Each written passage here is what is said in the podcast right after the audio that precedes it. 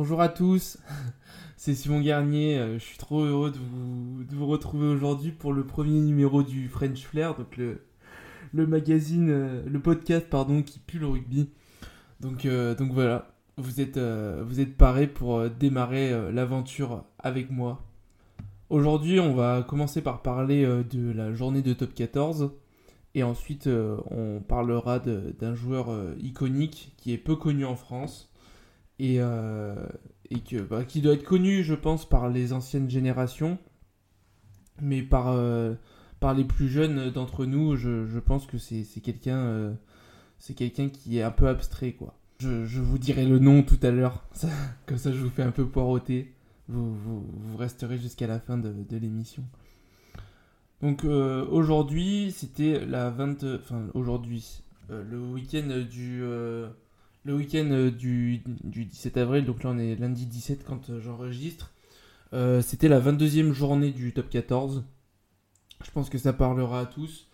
Euh, donc il y a eu euh, tous les matchs qui se sont déroulés euh, dans, le, bon, sens. Bon, par contre, on, je pense qu'on peut tous souligner la, la petite grève, euh, enfin la petite grève, la grève euh, qui a eu lieu euh, euh, à Canal et qui ont fait que les 15-20 premières minutes de, de chaque match euh, ont été filmées en plan large. Donc, je sais pas si vous les avez regardés en direct ou si vous avez suivi euh, les, les journées euh, de, ce week-end, mais euh, c'était très peu dynamique et du coup c'était pas très agréable à regarder. Ça fait que bon, euh, en, mine de rien, on oublie trop souvent le nombre de caméras qu'il y a sur le bord du terrain et euh, voir un match un peu en ambiance FIFA, euh, c'est pas terrible, c'est pas si terrible. Mais enfin bref, au moins euh, ils se seront fait entendre et, et nous on aura vu à quel point bah, c'est important d'avoir plusieurs caméras, plusieurs angles de vue quoi. Ne serait-ce au service du rugby, hein, avec euh, les vidéos arbitrage, euh, euh, revenir sur une action, etc. C'est possible que, que grâce à eux. Donc, s'il y a des, des caméramans de Canal qui, qui écoutent, bah, un grand salut, un grand merci pour, pour votre travail. Donc, le, premier match, là, je les ai écrits dans un ordre, donc je vais dire premier, deuxième, mais en réalité, il n'y a, pas de- il y a pas de classement. Donc, le premier match, euh, on avait euh, Racing 92 face à Bordeaux-Bègle. Donc, euh, le, score du match, c'est 31 pour Racing et bah, Bordeaux qui reste à, à 3 points du Racing, donc qui perd euh, 31-28. Euh, un match très serré avec beaucoup de jeux, beaucoup d'essais et le Racing qui a su marquer les points à domicile. Donc je crois que le match était délocalisé à Lens, il me semble. Ben, Il y avait des, belles images. hein. Je j'ai pas suivi ce- cette rencontre. Par contre, j'ai vu que ça avait joué offensif, un jeu très ouvert. Donc euh, agréable à regarder, je pense. Donc ça fait du bien au Racing euh, qui, qui permet de se recentrer euh, au classement. Et par contre, Bordeaux qui, qui voit euh, les places de qualification euh, devenir. euh, qui voit le danger arriver sur les places de, de qualification. Ensuite, parce qu'ils étaient bien, ils étaient dans les dans les 6, je me souviens plus exactement la, la place, mais mais maintenant ils se font rattraper par le Toulon, etc., qui, qui de rentrer dans, dans les 6 justement. Toulon, qui fait le bonus offensif face à Perpignan. Perpignan euh, qui était euh, obligé de, tout gagner, de marquer des points euh, jusqu'à la fin. Je pense que le- leur sort est, scellé. Je suis pas sûr que ça soit officiel, mais ça sent bon la Pro D2 pour eux. Soutien aux, supporters perpignanais, hein, parce que c'est pas facile ce genre de période. Euh, en revanche, euh, on a Toulon qui euh, collecte les 5 points et qui peut, je ne sais pas s'ils se sont introduits dans les 6. Je vais voir ça tout de suite. Si, si, pardon. Toulon qui, y était déjà en fait, mais qui vient se consolider, qui vient consolider sa place dans les 6. Là, ils sont à 57 points. 57 points et ils sont bah, Bordeaux-Bègle qui a fait la mauvaise opération, comme je le disais, s'est fait sortir euh, du, du top 6 et euh, est 7ème à 54 points. Donc euh, le, classement est très resserré et du coup je voulais voir pour Perpignan. Perpignan pour qui? Bah, c'est pas fini. ils peuvent encore y croire. Ils sont à 6 points de, de Pau. À voir les, les, matchs de Pau et, et les matchs de Perpignan, de Perpignan qui, qui sont à venir. Ensuite, on, a, on a Pau qui a reçu et qui a gagné contre Clermont 23-18. Euh, un match très serré que les deux équipes auraient pu euh, remporter euh, autant l'une que l'autre. Clermont qui fait la mauvaise opération, qui oublie des points au pied, qui prend un carton à cause de, fautes bêtes et qui échoue à 5 points alors que pour Clermont bah, la saison était un peu en train de se relancer. Clermont est dixième. Je crois qu'ils sont sauvés et parce qu'ils ont, un, calendrier favorable et euh, ils sont quand même à 9 points devant Perpignan, euh, premier relégable. Et Pau, par contre, qui fait la bonne opération, étant donné qu'ils bah, sont allés chercher 4 points euh, nécessaires pour le, pour le maintien, et ce qui leur permet de se tenir un peu éloigné de Perpignan pour l'instant. Ensuite, on a Brive contre le Stade français. Brive euh, qui échoue comme d'habitude très proche euh, de la victoire euh, à domicile, donc à Médédomec, face au stade français. Ils perdent de 5 points. Un gros match encore des, joueurs de, Brive. On peut, noter aussi la première, feuille de match avec Brive de Ross Moriarty, l'international qui arrive tout juste de, de son ancien club. Euh, international gallois, qui, est très bon, une grosse recrue d'ailleurs de, Brive euh, pour, euh, pour cette fin d'année, et je crois qu'il a signé pour les saisons à venir, donc Brive qui est dernier au championnat aura une, une équipe qui pourra se reconstruire l'année prochaine en Pro D2. Pour eux, c'est acté, ils, ont, ils sont trop loin maintenant. Bon, par contre, le stade français qui gagne à l'extérieur et qui consolide, qui consolide sa place euh, de troisième. Donc ils sont troisième, derrière il y a juste Toulon à 3 points, et au-dessus du Stade français à 5 points, donc ça va être quand même compliqué d'aller les chercher, mais, mais tout est faisable, il y a euh, La Rochelle. Ensuite, il y avait Castres qui jouait à Montpellier ce week-end. Montpellier qui, euh, qui était à la quête de points pour pourquoi pas s'inviter dans le top 6. Euh, Montpellier qui était à 48 points avant cette journée. Et oui, donc qui pouvait venir euh, chatouiller euh, le, top 6 et pourquoi pas rentrer, dans, rentrer les 6. Et, Castres, Castres qui était un peu à la course au point avec Pau et qui avait besoin de points pour, se rassurer et, assurer son, son maintien en top 14 pour l'année prochaine. Et il se trouve que Montpellier s'est fait surprendre. Euh, ils perdent. Euh, il y a un passage à vide à un moment dans le match. Castres gagne de 9 points euh, face à Montpellier. Montpellier qui n'empoche même pas le point de bonus défensif. Donc c'est un peu la mauvaise affaire du week-end. En revanche pour Castres, c'était l'opération à suivre et je crois que c'est la première victoire à l'extérieur euh, de, la saison. Ensuite, on avait euh, La Rochelle, La Rochelle qui recevait Bayonne à Marcel Desflandres. Euh, la Rochelle bah, qui a déroulé, qui fait le bonus offensif je crois, face à Bayonne, je crois, j'en suis sûr. Qui, bah, c'est la, bonne opération. Bayonne qui est maintenu, qui a l'air de un peu souffrir de, son bon début de saison, de son, de son, de son ensemble de matchs gagnés euh, au tout début de la saison. Là, on a l'impression que l'effectif s'essouffle un petit peu. Bon, euh, ils, sont, ils sont maintenus. Maintenant, ils étaient des candidats euh, sérieux pour rentrer dans les 6. Bah là, ça fait 3 matchs, je crois, de suite qu'ils perdent. En fait, le, groupe des 6 est un, peu, pardonnez-moi, en, train de leur échapper. Euh, bon, par contre, pour La Rochelle, hein, c'est 5 euh, points de plus. Donc, c'est de l'avance sur le troisième, euh, sur le stade français. pourquoi pas rester en embuscade pour aller chercher la première place de Toulouse.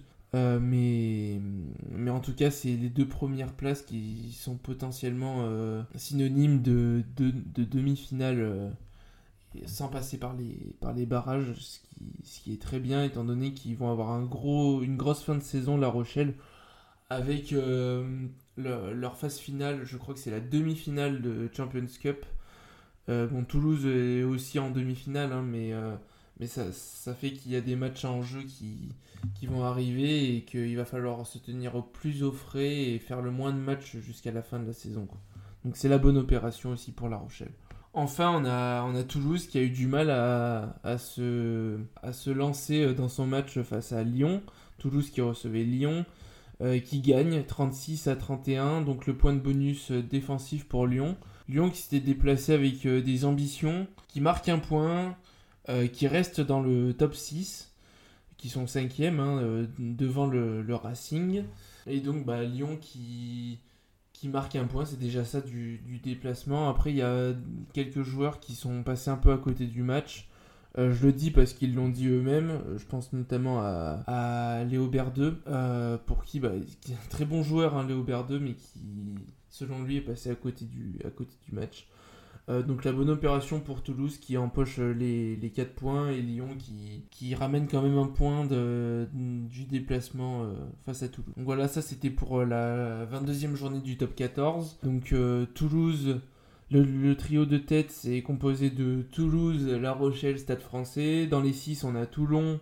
Lyon et Racing qui viennent compléter les, les, trois premiers qu'on a dit. Bordeaux qui est en embuscade pour rentrer dans les 6 le pourquoi pas euh, de Bayonne. Ensuite, à la 9 position, on a Montpellier, 10 Clermont, qui est vraiment dans le ventre mou du classement, euh, comme depuis ces dernières saisons. Castres qui est en train de se sauver de la relégation. Pau qui est 12e. Perpignan, bah, 13e, pardonnez-moi. Et Brive, 27, qui a 27 points, pardon, j'allais dire 27e, euh, qui a 27 points et qui est donc 14e. C'était pour euh, la journée, euh, la 22e journée du, top 14. Et maintenant, on va passer la, fiche joueur, comme j'aime bien l'appeler. un joueur que je vais vous présenter, je pense qu'il parle à certains. Il s'agit de roulement de tambour. Non, non, il n'y a pas de roulement de tambour. Il, s'agit de John Hills. John Hills, c'est qui? C'est un joueur des plus atypiques que le rugby ait connu jusqu'ici. Et euh, je pense, bah, du coup, vu que c'est un joueur de l'ancienne génération, que peu de jeunes le connaissent. Euh, c'est un joueur qui est australien. Il va jouer toute sa carrière euh, donc en Océanie. Mais il va se faire connaître à l'échelle mondiale grâce à ses faits en équipe nationale d'Australie. Il faut savoir que John Hills, c'est un deuxième ligne. deuxième ligne de formation qui est atypique parce qu'il va pendant une période être le buteur de l'équipe d'Australie, notamment euh, pour euh, lors de la Coupe du Monde qu'ils ont gagné en, 99 euh, donc, et en 91 je crois. Oui donc c'est ça, hein, c'est en 91 et 99 qu'ils ont été champions du monde et en 2003 ils ont, ils ont été finalistes ainsi qu'en 2015. Donc John Hills en 91 et 99 il était avec la grande équipe d'Australie double champion du monde et il butait pour, euh, cette équipe. Donc voilà, c'est un joueur euh, atypique. L'heure de gloire de, les heures de gloire de John Hills, même s'il a été champion du monde en 91 avec l'Australie, c'est vraiment euh, entre 99 et 2000 où bah, déjà il manque, il manque de rater la Coupe du Monde parce que bah, il s'était blessé et en fait bah, déjà il... donc ce mec c'est vraiment le, deuxième ligne. Je ne sais pas si vous vous rendez compte, mais un, deuxième ligne qui bute euh, dans le rugby déjà, c'est euh, c'est rare. Je, vous en connaissez euh, peut-être dans votre club en, cadet ou en junior ou, je, ne sais pas où. Mais en, équipe nationale, c'est très rare. Déjà, là, on l'a vu récemment, c'est Makalou qui a été placé à l'aile, un troisième ligne qui est placé à l'aile dans un match international, c'est un événement très rare euh, dans, le rugby pro. Alors là, je ne sais pas si vous vous rendez compte, mais un, deuxième ligne qui est buteur pendant une Coupe du Monde, pendant une grosse période pour, euh, pour l'Australie, et qui est bon en plus, hein, qui marque les points, euh, et qui est bon en mêlée, qui tient en mêlée, c'est vraiment atypique. C'est c'est phénoménal. Donc John Hills, euh, pour que vous vous rendiez un peu compte, c'est 86 euh, sélections en équipe nationale. C'est un peu plus que Ficou actuellement, donc pour, pour vous représenter un peu l'aura du joueur. C'est toutes ses sélections en tant que titulaire. C'est-à-dire que ça, ça aussi, c'est, énorme. C'est qu'il il a été titulaire à, chaque match. Il n'y a pas eu, pendant la période où il a été en équipe nationale, il n'y a pas eu des moments où il était un peu un peu en arrière du groupe, euh, etc. Donc tout ça entre le 22 juillet 91, euh, quand il avait joué euh, avec le pays contre le Pays de Galles, ça c'était sa première cape, et, et jusqu'au 1er septembre 2001 contre les All Blacks. Donc il a fini sa carrière en apothéose contre, contre les All Blacks. Au total, il a inscrit en, euh, en équipe nationale, 173 points au pied, donc c'est assez énorme. Euh, deux, il marque deux essais, 31 euh, transformations, je sais pas si vous vous rendez compte, 34 pénalités, et le, le, nombre de capitana sur les 86 sélections, c'est 55. en sachant que le record de capitana, c'est 59. voilà, il est passé tout près de, de rafler aussi ce record. Mais du coup, il est sur plus de la moitié euh, de, de ses titularisations. Il était capitaine. C'est vraiment un grand bonhomme du, du rugby. C'est pour ça que je voulais vous en parler. Euh, parce que, bon, c'est vraiment un mec qui s'est fait connaître euh, à l'échelle internationale entre 95 et 2000, même si en 91 il était dans le groupe. Après en 91, à la Coupe du Monde, euh, il était dans le groupe, il était titulaire en deuxième ligne, mais il butait pas parce qu'il y avait, euh, y avait un bon 10 à, l'époque. Et par contre, à partir de 95, c'est là où il était, il est vraiment devenu euh, le joueur polyvalent connu aux yeux de tous. C'était John Hills, quoi.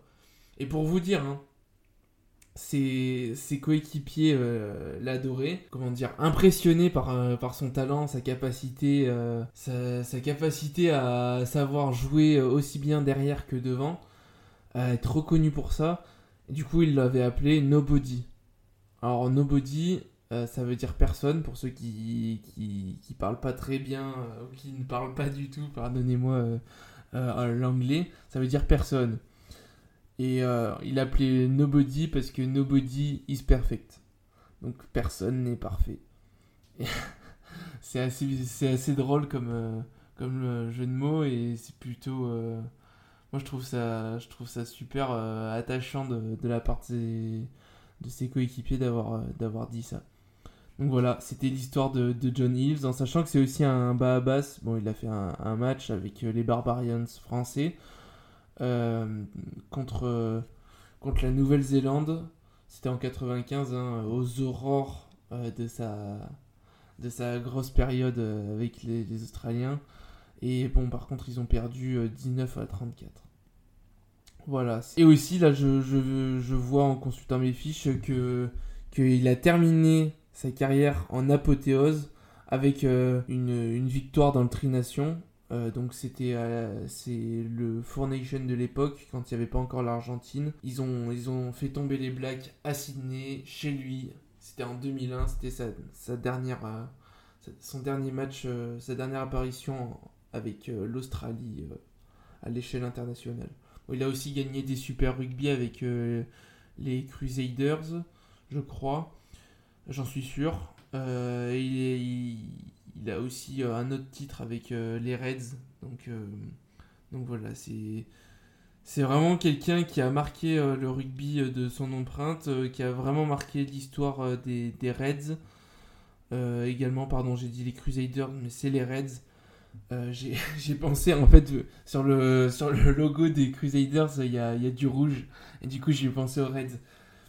J'ai pensé aux Crusaders alors que c'est les Reds.